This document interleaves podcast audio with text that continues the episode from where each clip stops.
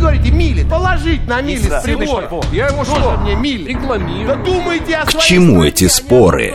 Мы рассматриваем события со всех сторон. Здесь каждый авторитет и у каждого своя правда.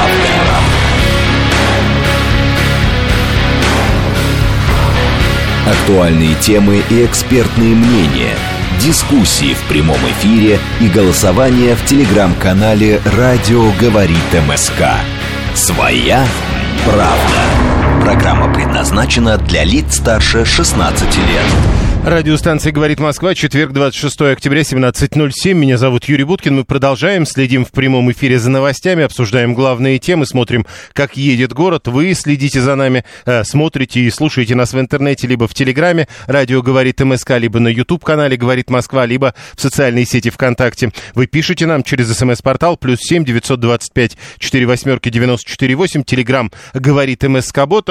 Собственно, сначала давайте про новости и про пробки. С пробками и так нам обещали будет сложно, но еще сложнее. Нам 7 баллов обещали только к 6 вечера, но уже 7-бальные пробки. По прогнозам были 5-бальные пробки, но появились сообщения о перекрытиях в городе, потом появились сообщения об экстренных ситуациях. Ну вот сначала мы заговорили о чем-то на ТЭЦ-16, теперь вроде как выясняется, что все, ничего такого страшного там не произошло, и ликвидировали возгорание, и пострадавших нет, и обрушения кровли нет. Теперь вот с движением тоже новости. 35 минут назад на внешней стороне третьего транспортного кольца в районе Лефортовского тоннеля несколько машин столкнулись. Это разные агентства пишут по-разному. 9 машин, насколько я понимаю. Вот такая цифра тоже есть. Да, 9 автомобилей, 1 грузовик и 8 машин, которые стояли в пробке. То есть грузовик, грубо говоря, наехал на стоящие... То есть он сзади наехал, видимо, на стоящие автомобили. И 8 автомобилей пострадало, но при этом пострадавших людей нет, по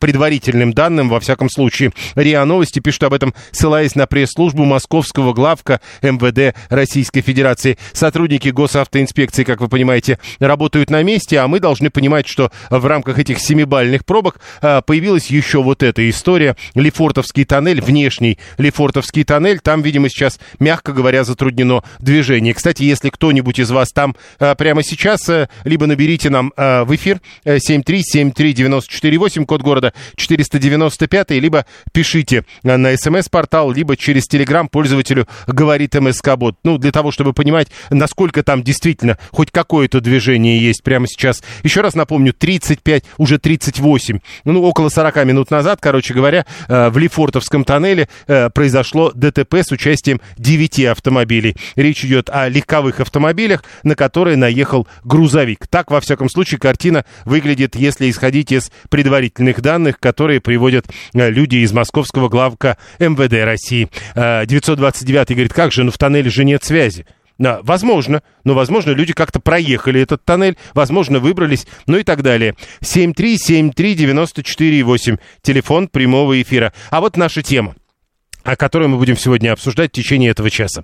Биньямин Нетаньяху заявил о продолжении подготовки к наземной операции в Газе. Премьер рассказал, что Цахал готовится зайти в сектор, однако не стал раскрывать сроки, особенности и масштабы планируемой операции. До этого, как мы знаем, Совет Безопасности ООН, по сути, получается, разделился. Сначала была одна инициатива, вторая половина Совета Безопасности ее не приняла, потом другая инициатива, первая...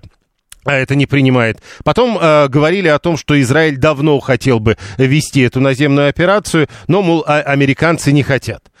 Костя, там плохо, я с Волгоградки не смог сбежать в сторону Лефортова, стоит на 9 баллов. Еще раз напомню, пока 7-бальные пробки. Значит, 123-й продолжает. Ему не нравится, что я называю номера. Неоднократно уже говорил, у вас есть все возможности, вы называете себя каким-то именем человеческим, не придумываете ник, называйте человеческим именем, и если эти имена повторяются, то тогда мы называем это имя плюс номер. Такое бывает. Владимир Васильев, главный научный сотрудник Института США и Канады в Российской академии наук. Владимир Сергеевич, здравствуйте. День добрый нашим слушателям и нашему ведущему. Вам также, и скажите, с вашей точки зрения, вот это заявление Нетаньяху о продолжении подготовки к наземной операции в Газе. 20-й день после вот того, как эта ситуация прям в горячую фазу перешла, это заявление о том, что реально будет, или этого уже не будет все-таки? Вы знаете, на данной стадии я склонен воспринимать заявление Нетаньяху так, как оно выглядит, как говорят немножко по-английски в переводе на русский, когда форма соответствует содержанию. По всем данным, Израиль готов начать эту наземную операцию и, возможно, даже идти дальше, распространяя ее на Ливан, может быть, еще на какие-то другие сопредельные территории, типа Сирии и так далее. Но это ва-банк Израиля какой-то? То есть они держались, и вдруг все? Нет, здесь есть еще вторая ситуация. Она связана, насколько я понимаю, с чисто военными делами. И сейчас, по данным, которые, публикует американская печать, задержка произошла из-за того, что Соединенные Штаты Америки быстро сейчас там создают систему противоракетной и противовоздушной обороны. Они считают, что, возможно, включатся другие арабские страны, возможно, начнутся какие-то... То есть они для своих баз это создают или для Израиля? Нет, для Израиля, естественно, и для себя, возможно, тоже. Кстати, они тоже, были, насколько я понимаю, несколько удивлены или, по крайней мере, увидели уязвимость. Но то, что я видел сегодня в американской печати, создают для Израиля в основном, потому что они считают, что атака будет в основном на Израиль. Понимаете, на Америку пока еще лапку, может быть, боятся задрать. Но это будет связано с общей какой-то проблемой. Смотрите, все-таки, да, я понимаю, и все-таки вот то, что произошло и происходит сейчас, это, переполнило чашу терпения, или то, что сделал Хамас, было, слишком жестоким? Не знаю. Я придерживаюсь, возможно, сегодня конспирологической точки зрения, что это событие 9/11 для Израиля, как говорят, а мы знаем, что в свое время 11 сентября было подготовлено и организовано внутри США для того, чтобы резко развернуть внешнюю политику страны. Складывается впечатление, что определенного рода силы Израиля давно вынашивали планы ликвидации Газы и, может быть, такого радикального решения проблемы двух палестинских государств и, возможно, там поселений, международного общественного мнения. Вот для этого им нужно было не какая-то отдельная вылазка, а вот такое массированное нападение, на которое они, в общем-то, и пошли. То есть, еще раз, операция «Хамас», она не была из ряда вон выходящей?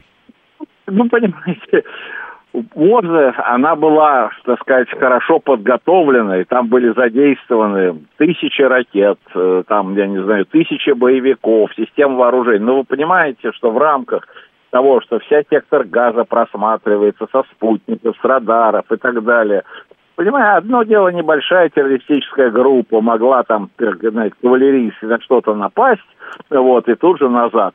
А когда происходит подобного рода подготовки, когда идет многомесячные поставки вооружения, более того, сегодня в американской печати прямо говорится о том, что Нетаньяху получил, или, по крайней мере, политическое руководство Израиля, сигналы из десятка источников, не только по линии разведки, израильской, не только, может быть, от американской стороны, даже от арабских стран говорят, и о Египте, и многих других, благосклонно относящихся, может быть, в той же и Саудовской Аравии, то есть те силы, которые были заинтересованы в установлении израильско-арабского диалога или хотя бы тоже признания Израиля со стороны Саудовской Аравии, они считали, не надо сейчас обострять ситуацию. Поэтому они предупредили Нетаньяху, что да, это готово.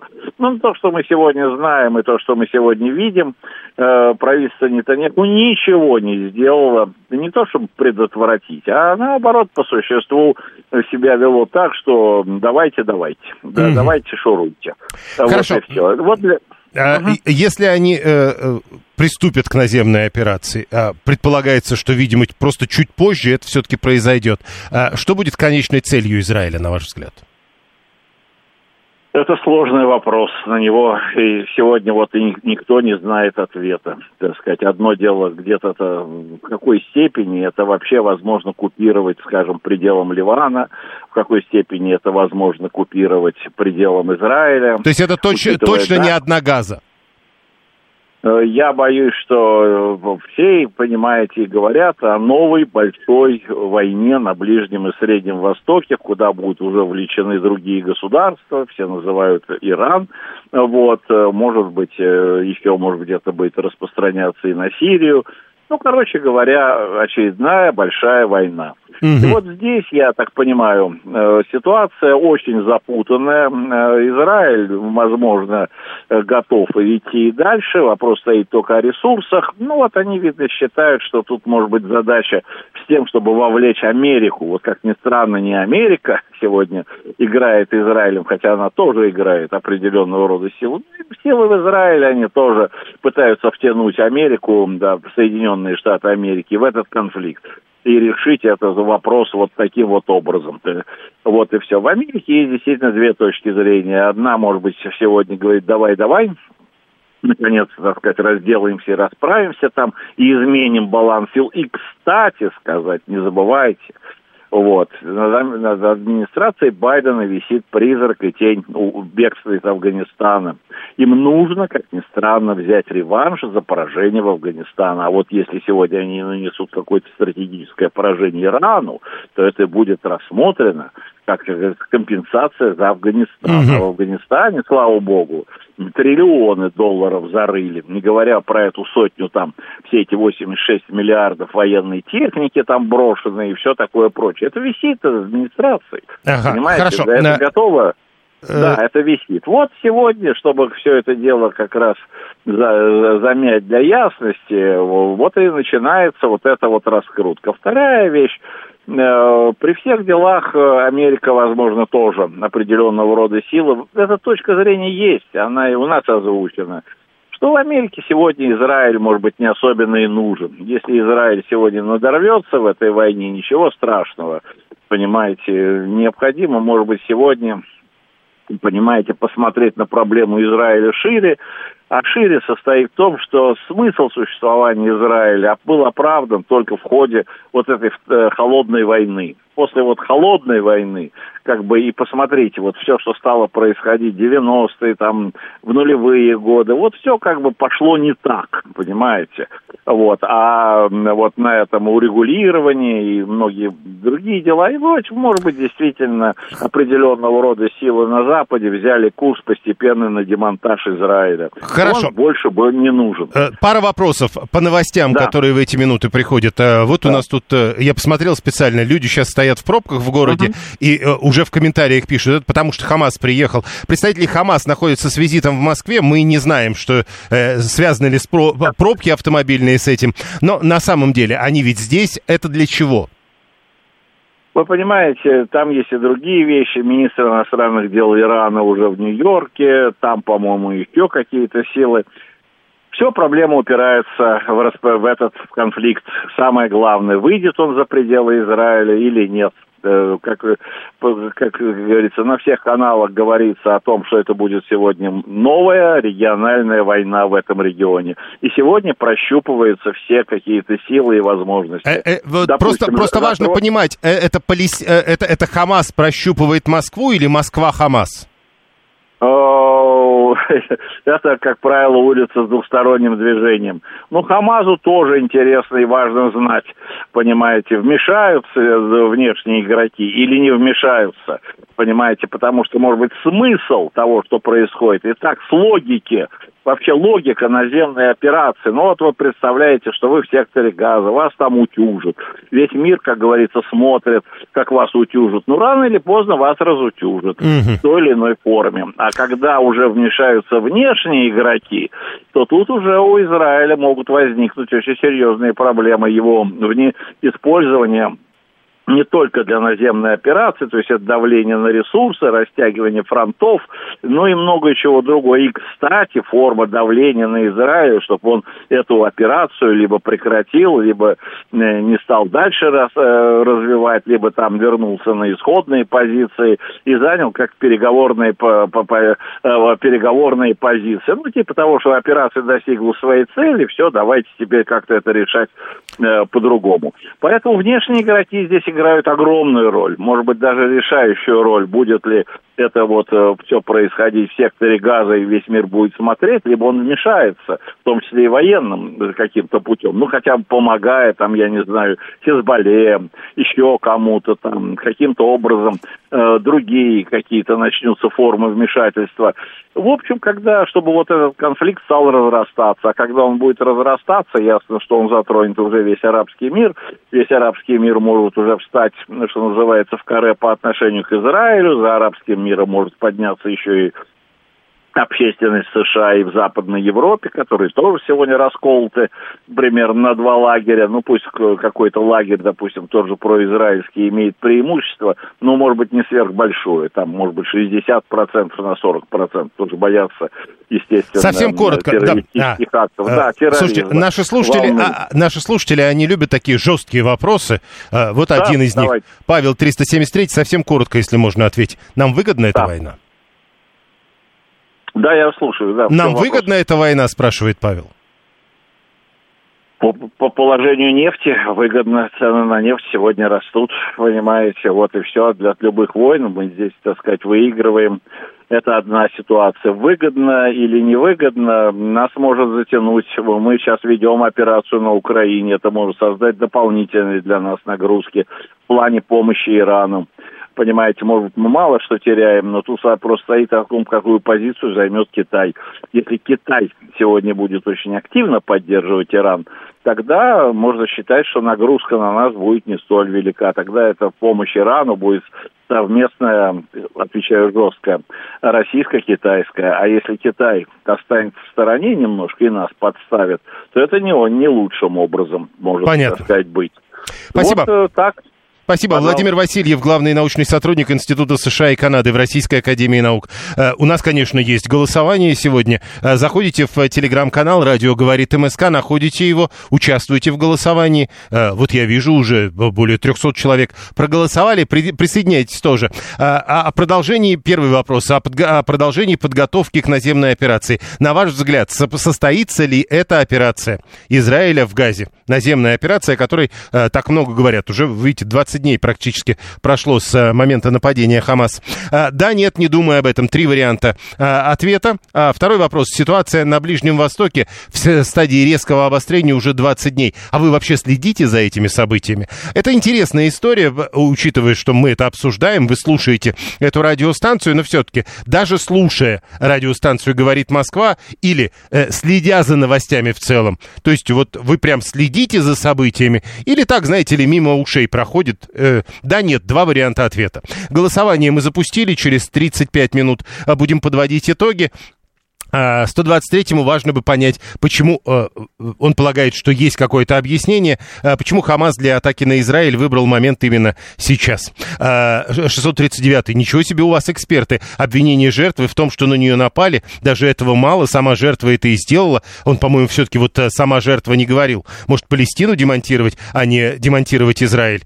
Дальше. Цены растут на нефть, но также растет и бензин. В чем выгода для простых россиян в росте цен на нефть? Это 670. 72-й. Илья, 421-й. А Россия не дискредитирует себя, общаясь с террористической организацией? Ну, насколько я понимаю, в России эта организация террористически все-таки не признана. Эксперт по Израилю и Ближнему Востоку Александр Каргин к нам присоединяется. Александр, здравствуйте. Да, здравствуйте. Всем хорошего дня. Вот давайте с вопроса Ильи как раз и начнем. Хамас, делегация Хамас сейчас в Москве. Россия не дискредитирует, спрашивает Илья, себя, общаясь с этой организацией, которую Илья называет террористической? В России Хамас не признан террористической организацией. Ну ведь в других странах признан. Но в России не признан. Так она не дискредитирует себя перед другими? Нет, смотрите, это провокационный вопрос сам по себе. У каждой страны есть своя позиция, а в условиях современного мира конфликты, они и так существуют. Если мы говорим юридически, то в России Хамас не признан террористической организацией. Угу. Тогда подготовки к наземной операции в Газе. 20 дней прошло, Израиль ее до сих пор не начал, говорят, потому что американцы этого не хотят. На ваш взгляд, она будет? Скорее всего, да, поскольку, во-первых, это не раз анонсировало израильское правительство, во-вторых, надо понимать, что в самом израильском обществе есть на это запрос, и дело тут не в том, что там израильтяне кровожадные, а в том, что, во-первых, они хотят себя ограничить от каких-то повторений ситуации, которая произошла 7 октября, и хотят каких-то гарантий безопасности. И не видят, как эти гарантии обеспечить, если там нас будет, скажем так, оставаться реальной военной силой.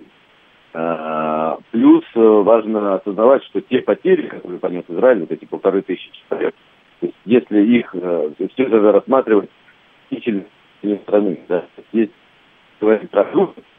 Александр, я прошу прощения, может быть, чуть-чуть вы измените местоположение свое и телефона, потому что мы не все слышим. Сейчас, секунду.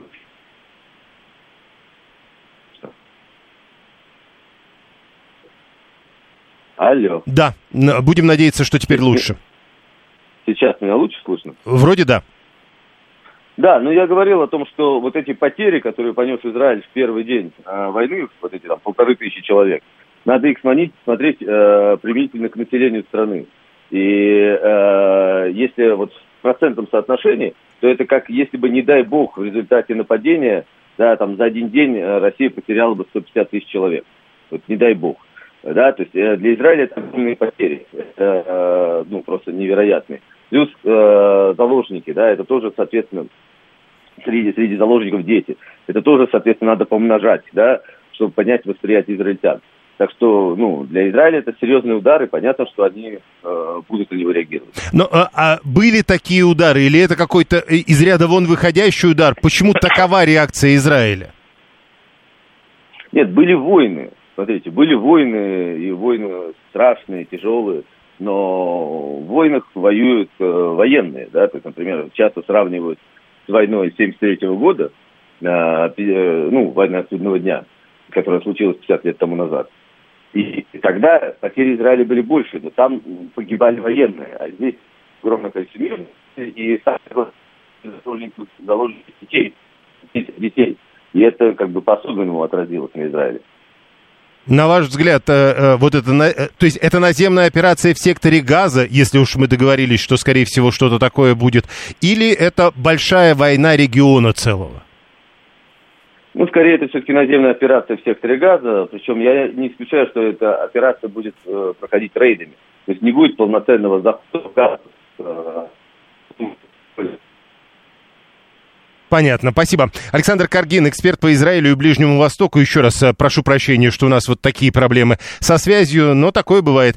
Если посмотреть на то, чем занят арабский лагерь, им Палестина и проблемы палестинских арабов, полагает Виталий 618-й, особо неинтересно. Люди попротестовали, поругали клятых евреев, это в кавычках, и дальше какими-то своими делами занимаются. И все. У нас Талибан признан террористической организацией, но мы все равно с ними общаемся.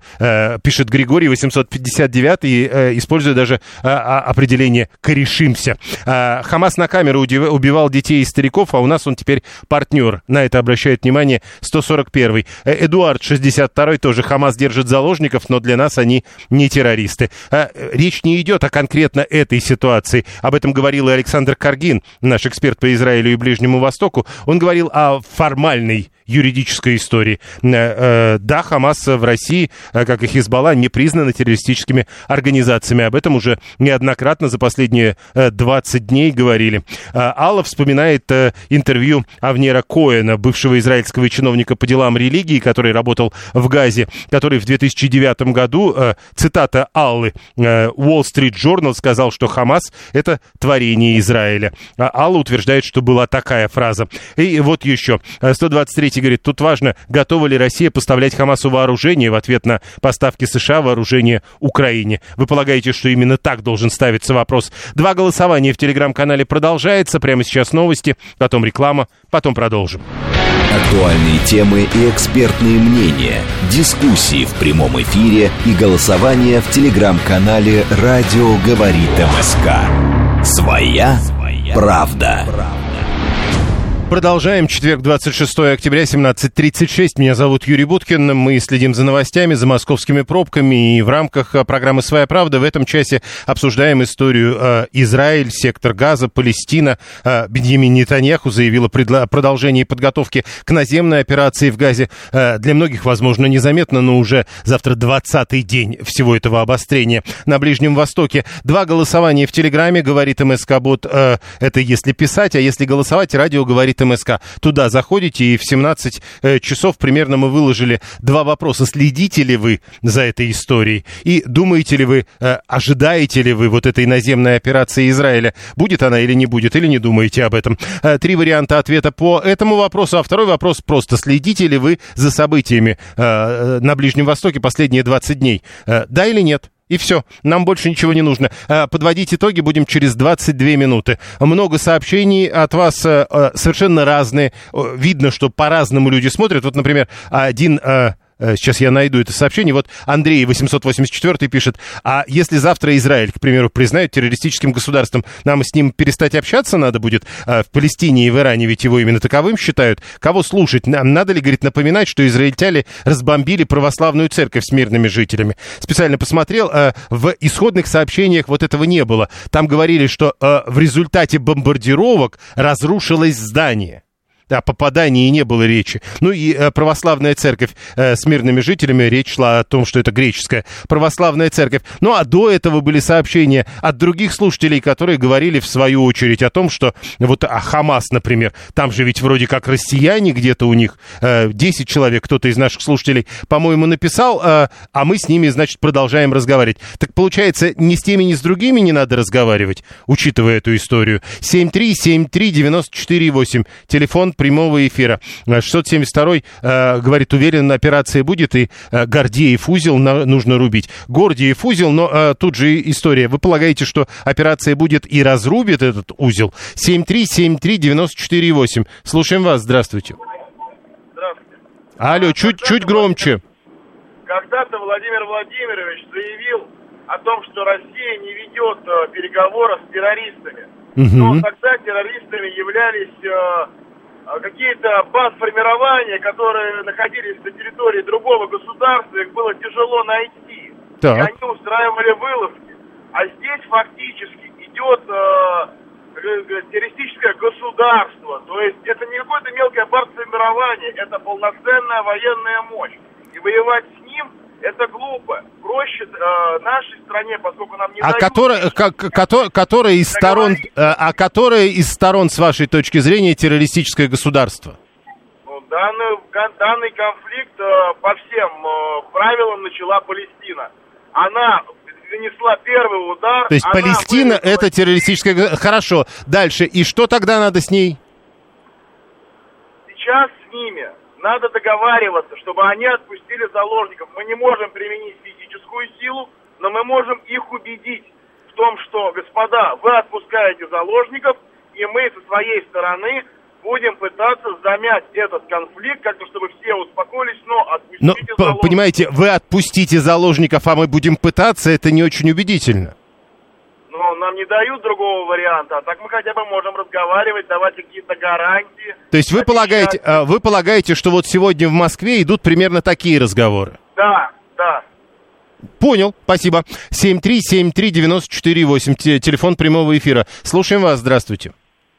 Добрый вечер, Денис. Вот, честно говоря, странно очень слышать такие фразы, что кому выгодна эта война, кому не выгодна.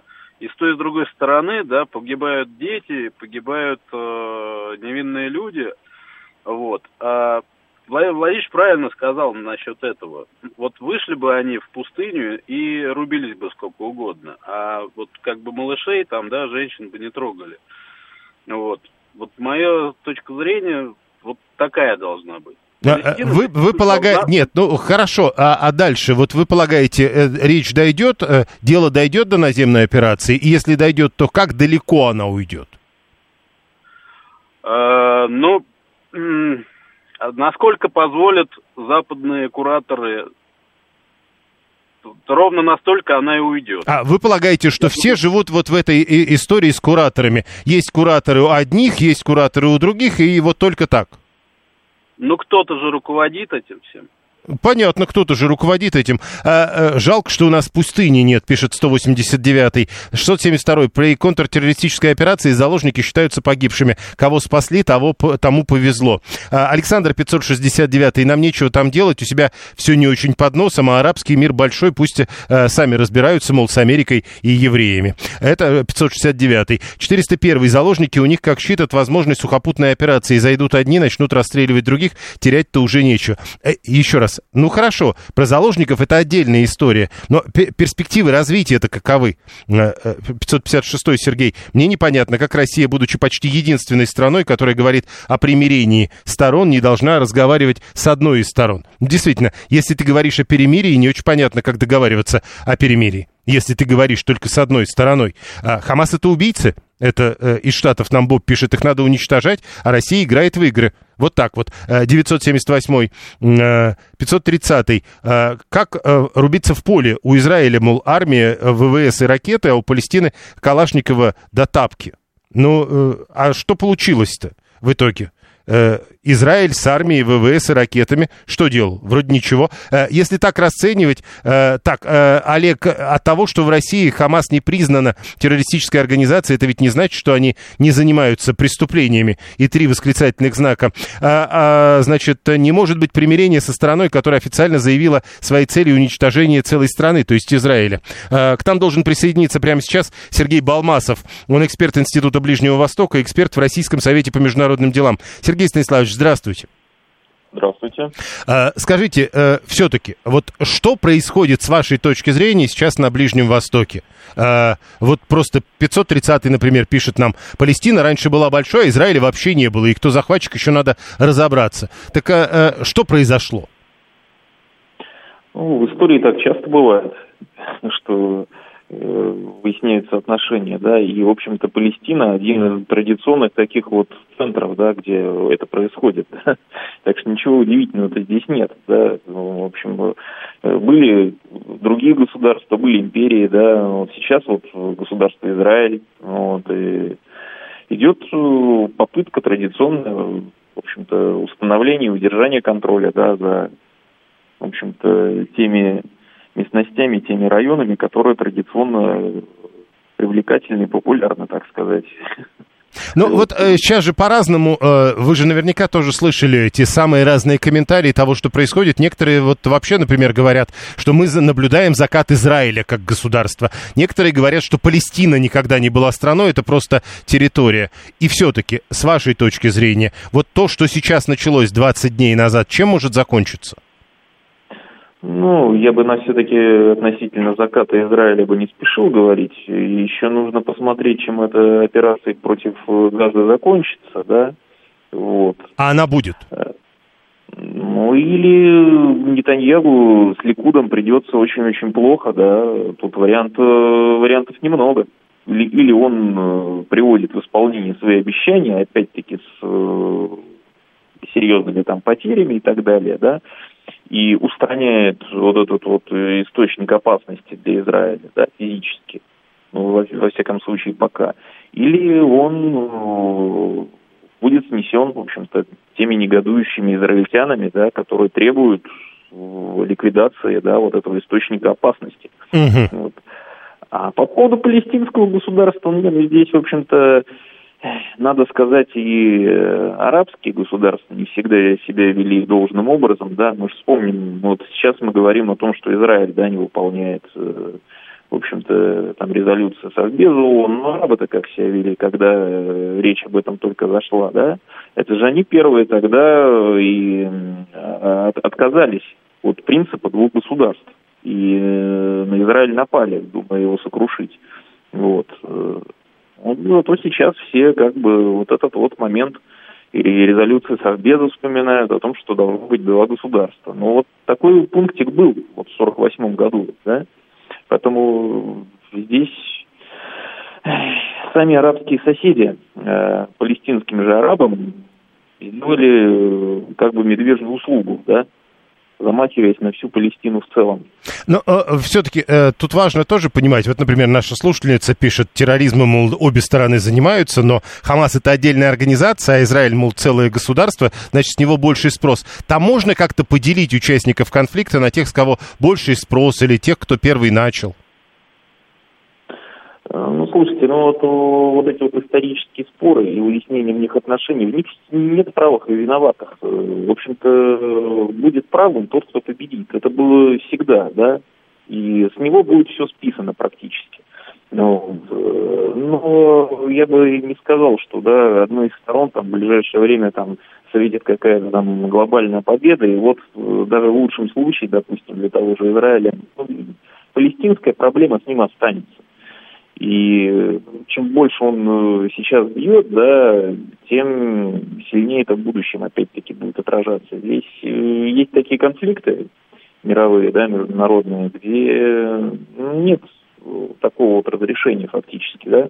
Вот. И были вот эти вот попытки вытеснения палестинцев, в общем-то, районов проживания, они были раньше.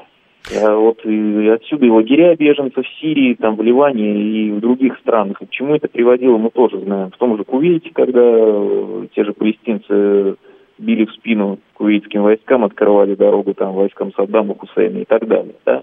Ну, в общем-то, это... Но все-таки возможно... у вас есть объяснение, да, почему это именно сейчас происходит?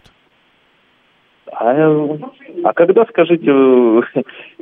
Палестинские земли не были, в общем-то, охвачены конфликтом. Да, вот, скажем так, последние несколько десятилетий это происходит в той или иной степени интенсивности. Да, но именно многие, сейчас молодые... именно сейчас Израиль, да, так отреагировал. Ну, слушайте, долгое время, да, вот, скажем так, после распада СССР, когда был крах ЮАР, да, Запад там также давил на некоторые государства, в том числе и на Израиль, чтобы они действовали миротворчески, что называется, не применяли избыточную силу, как выражались, да, там многие. Была разрядка, была вот даже у многих израильтян, да, были наивные ожидания, что вот если там немножко сбавим вот, как говорится, эти вот удары, и само по себе жестокость, да, то и там противоположная сторона тоже склонится к этому, да. Ну, были такие отчасти ожидания, отчасти под давлением, в том числе Запада, да. Это давление не было столь жестким, как и на режим апартеида в ЮАР, но тем не менее.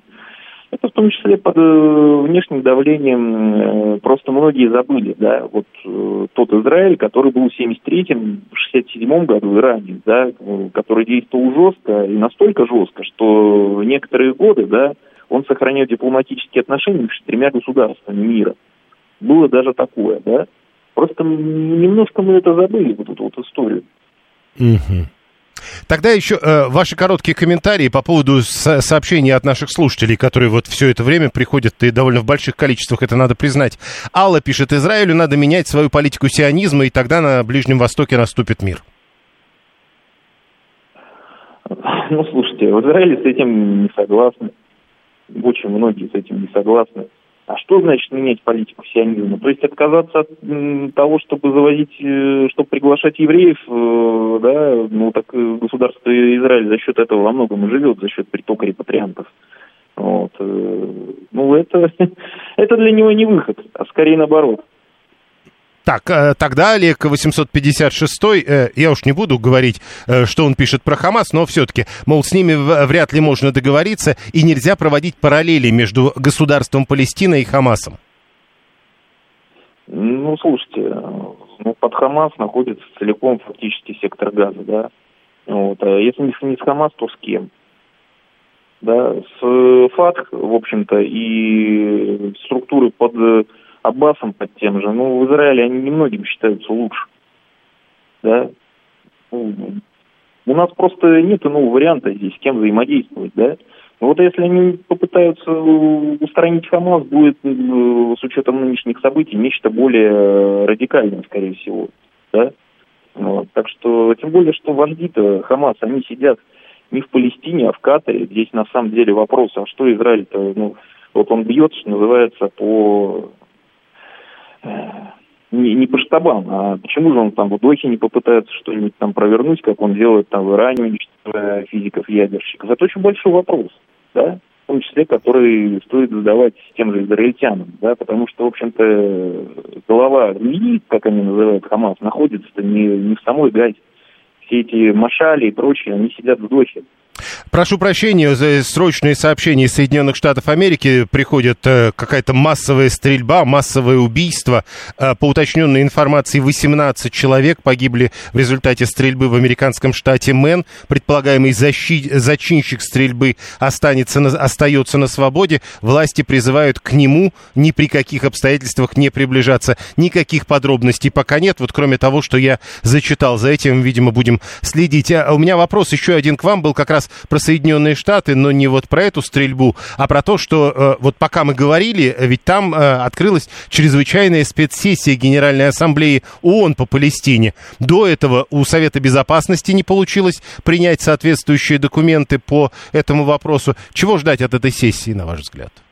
Вы знаете, на Генассамблею ООН это традиционное говорение, да, в общем-то, скажем так, последние 2 года они только занимались тем, что осуждали нас по Украине. Ну и что? Чего они добились, да? Да ничего они не добились. Это вот попытка обходного маневра мимо Совбеза, что называется, да, где, скажем так, невыгодные нам решения, да, будут заблокированы, да, учитывая то, что у нас роль постоянного члена Совбеза ООН. Так что, и здесь и опять-таки еще вопрос, да, то, как там будут голосовать даже в Генассамблее. Это, конечно, на самом деле очень многие страны мира довольно-таки, знаете, так стремятся дистанцироваться от этого конфликта. Да, и все-таки Ассамблея хоть какое-то решение обязывающее принять может, хотя бы теоретически? Но какое она может? То есть, пожурить. Вот в отношении нас по Украине. Но они голосовали, в общем-то, скажем так, сделали некомплиментарные, скажем так, в отношении нас решения. И что? Кто нас может к чему принудить? Да и также практически любое государство. Да? Выразит фи кто-то там. Вот. А Хамас и вовсе не государство.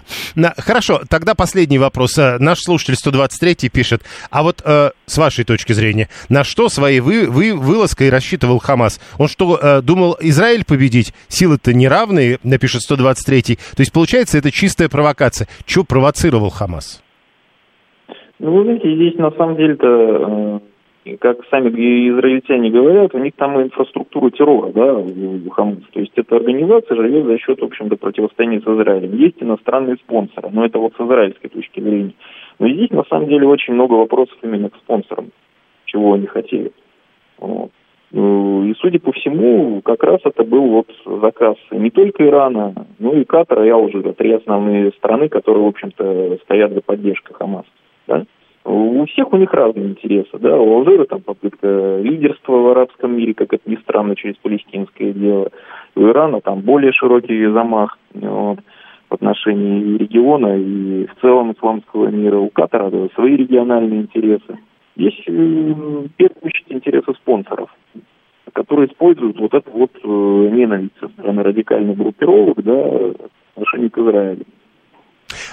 Пока вы говорили, делегация Хамас, появилось заявление Хамас по поводу переговоров в Москве. Делегация Хамас на встрече замглавы МИДа Богдановым высоко оценила позицию президента и усилия российской дипломатии. Пока деталей нет, на ваш взгляд, от этих переговоров может что-то зависеть?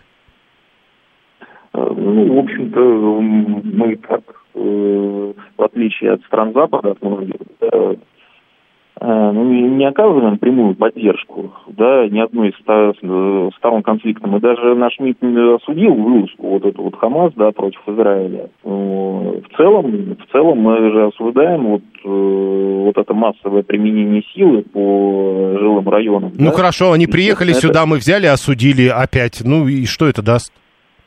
Это, во-первых, это демонстрировать, что мы с ними общаемся вот как со структурой, да, не просто со структурой, а вот которая имеет определенные, скажем так, даже легальные формы, да, мы фактически легализируем ее отчасти, да, с точки зрения Израиля это выглядит так, потому и, в общем-то, наблюдается такое неприятие отчасти наших действий. К тому же, в общем-то, есть момент открытый вот этого диалога, а есть закрытый, да, какую дальнюю помощь мы можем им оказать.